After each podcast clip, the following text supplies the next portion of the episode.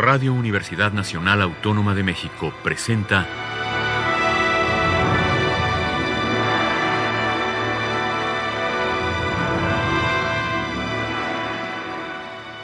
Hacia una nueva música.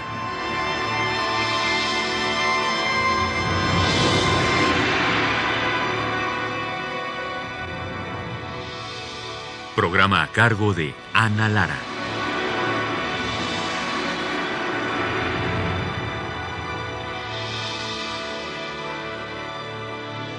Muy buenas tardes, bienvenidos a Hacia una nueva música. Soy Ana Lara.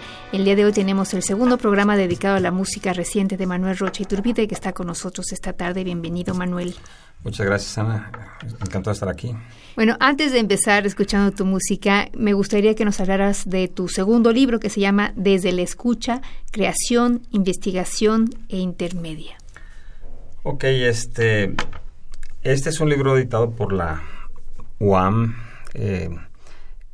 por el campus Lerma, donde trabajo. Tengo una plaza de tiempo completo en la carrera de arte digital en el Departamento de Arte y Humanidades, y dependemos de la Unidad de Ciencias Sociales y Humanidades.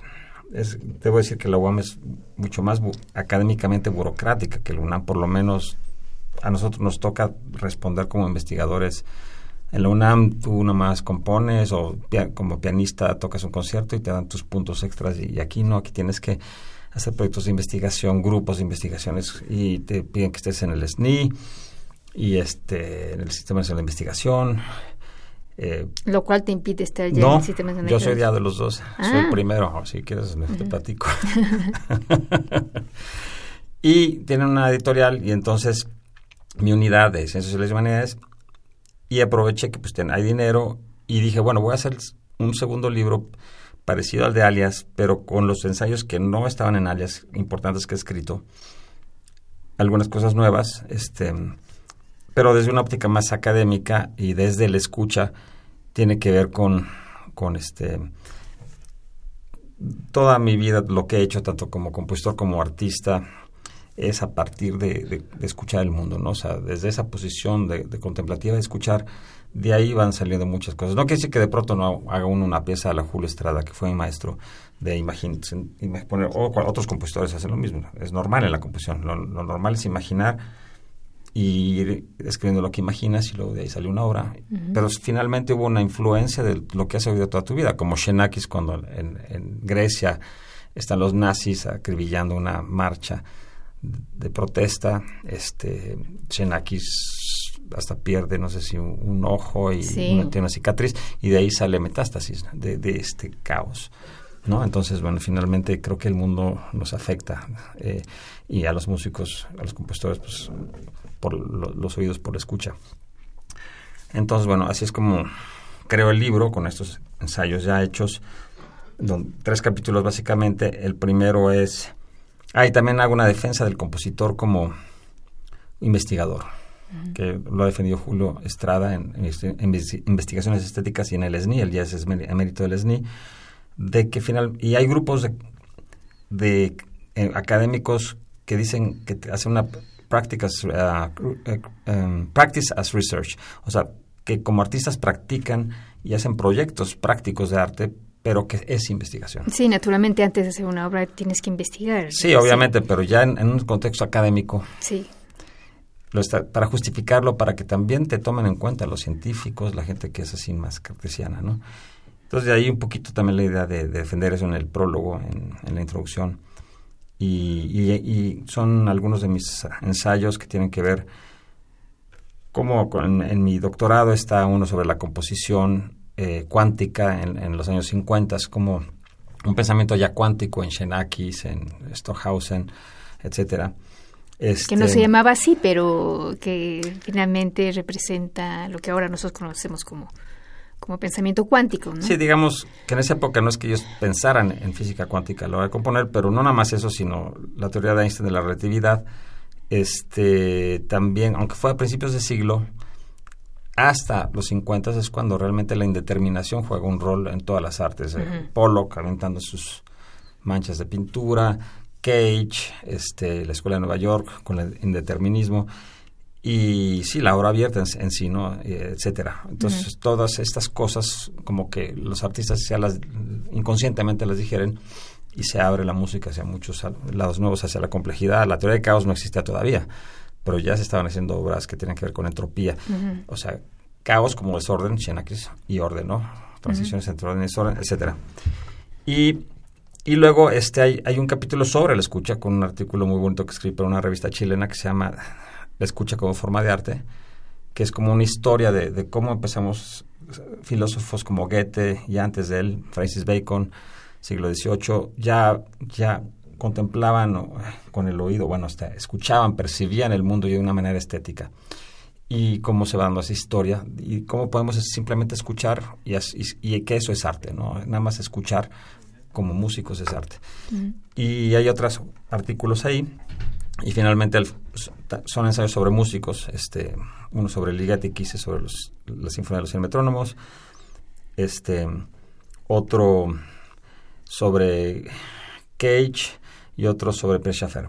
Y bueno, eso es el libro, y ahorita se lo pueden conseguir en el Fondo de Cultura Económica o en Gandhi.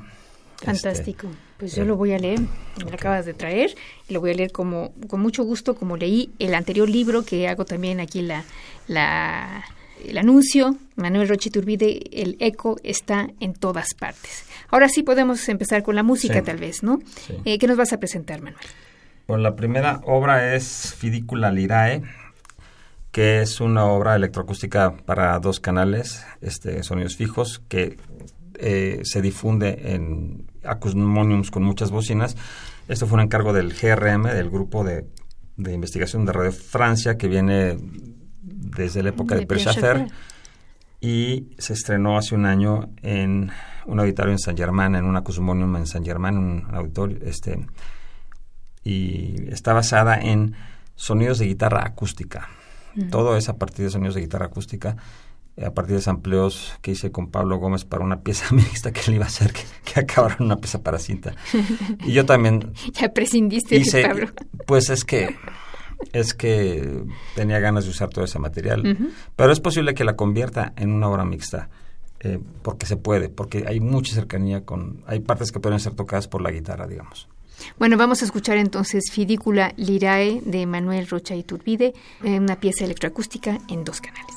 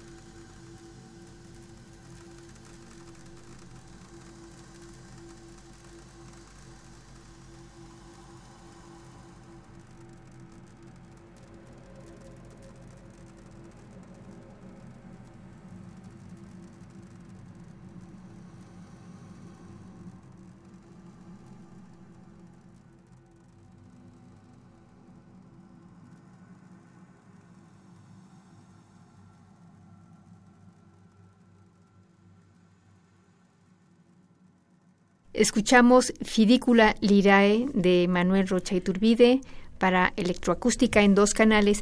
Y bueno, las siguientes piezas que vamos a escuchar se llaman Trayectorias. Cuéntanos un poco de estas piezas.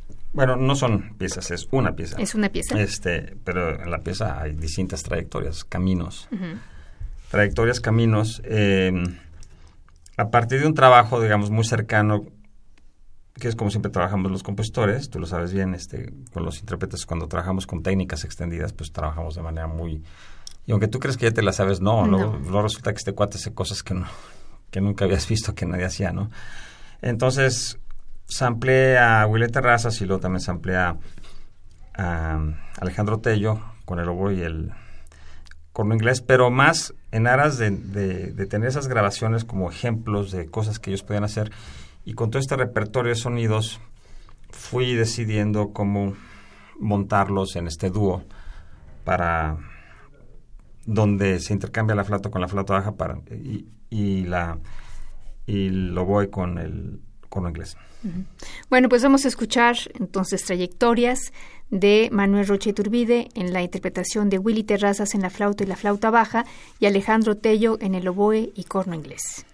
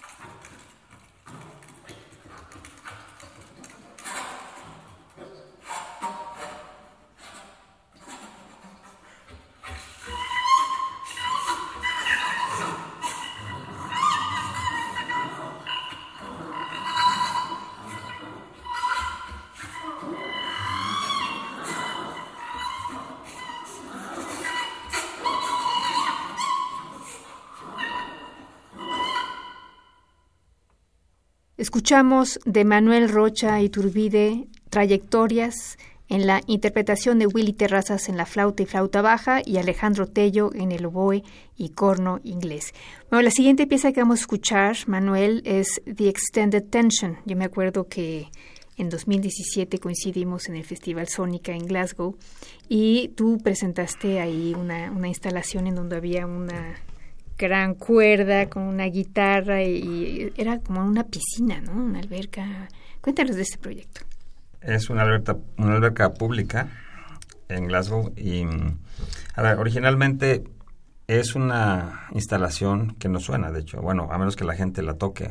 Pero todo el mundo la tocaba. Sí, una especie de escultura con una guitarra eléctrica donde tú metes una cuerda, no de guitarra, porque más de ese tamaño y no aguantarían la tensión, sino es una cuerda de acero que se usan para hacer cuerdas de piano o para salterios, y la cuerda de acero entra, cada cuerda de acero entra y sale. Es decir, son 6 cuerdas, pero las tienes que tensar por los 2 extremos porque entran por un lado y salen por el otro lado. Entonces tienes 12 cuerdas finalmente, ¿no? Son 12 cuerdas. Bueno, 12 tensores, no 12 cuerdas, pero como al lado de entrar la guitarra y al lado de salir se van para otro lado, parece como si fueran 12 cuerdas. Y aquí Kathy Boyd, mira, aquí no me olvidé. No te olvides de Kathy Boyd, que es una loca absolutamente maravillosa. Pues me invitó, dice que soy el abuelito del artesano en México, pues no estoy tan viejito, pero bueno, ni modo. Es un honor que te digan eso. Pero quiere decir que ya tienes nietos. No tengo nietos. Bueno.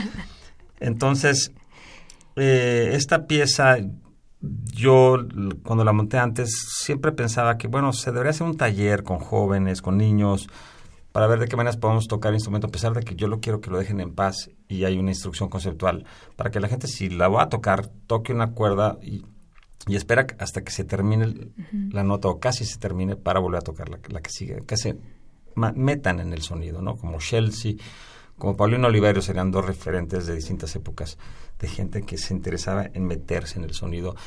Entonces, al final aquí Kathy dijo que pues sí, que ya hace unos conciertos, o yo le propuse, yo quiero un músico de allá, ahorita olvidé el nombre, un guitarrista, ensayamos, hicimos 2 conciertos con 2 guitarras eléctricas, porque aquí montamos 2, porque era una alberca gigantesca, entonces era un dúo.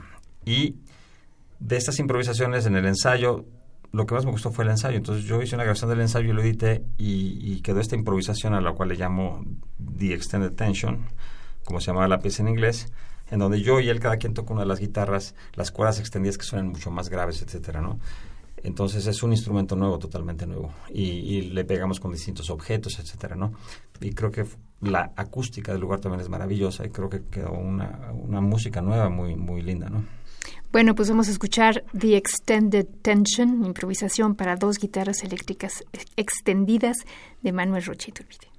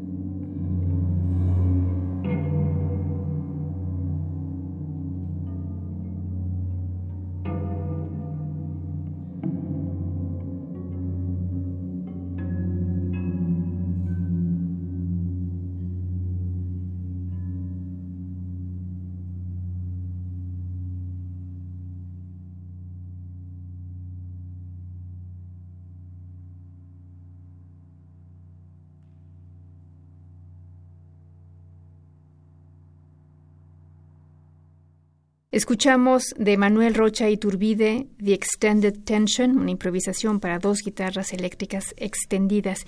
Y bueno, este es el segundo programa dedicado a la música de Manuel Rocha Iturbide. Manuel, ¿cuáles son tus proyectos para el futuro cercano?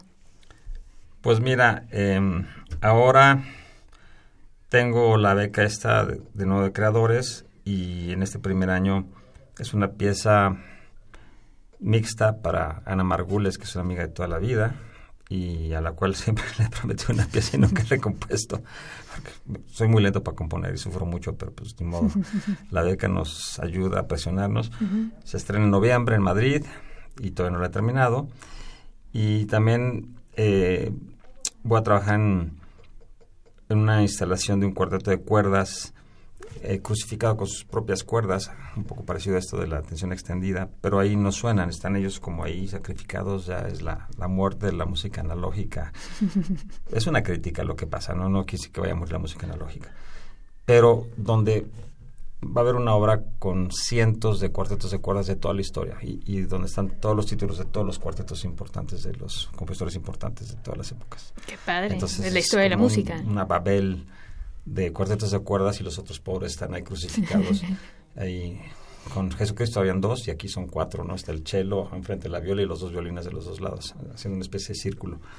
¿Y en dónde se va a presentar esto? Eso todavía no sé, pero pues es parte de la beca de creadores. Uh-huh. Y ya también unas partituras que hice visuales, que realmente son dibujos. Como artista tengo que también que hacer instrucciones específicas para que se toquen de manera abierta, son como obras abiertas. Pero entonces es lo más cercano, ¿no? En lo que estoy trabajando ahorita. Bueno, pues mil gracias, Manuel, por haber estado con nosotros estas 2 semanas. Gracias por compartir tu música con nosotros. Gracias a ustedes por haber estado en esta emisión de Hacia una nueva música. Estuvo en los controles técnicos Francisco Mejía, en la producción Alejandra Gómez. Yo soy Ana Lara. Buenas tardes.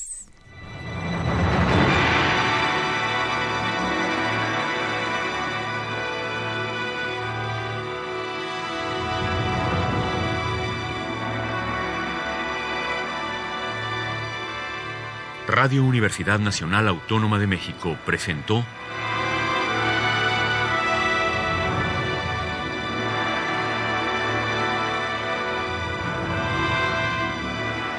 Hacia una nueva música.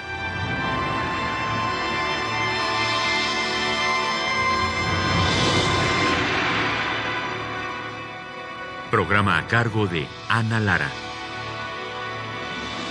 Radio UNAM. Experiencia sonora.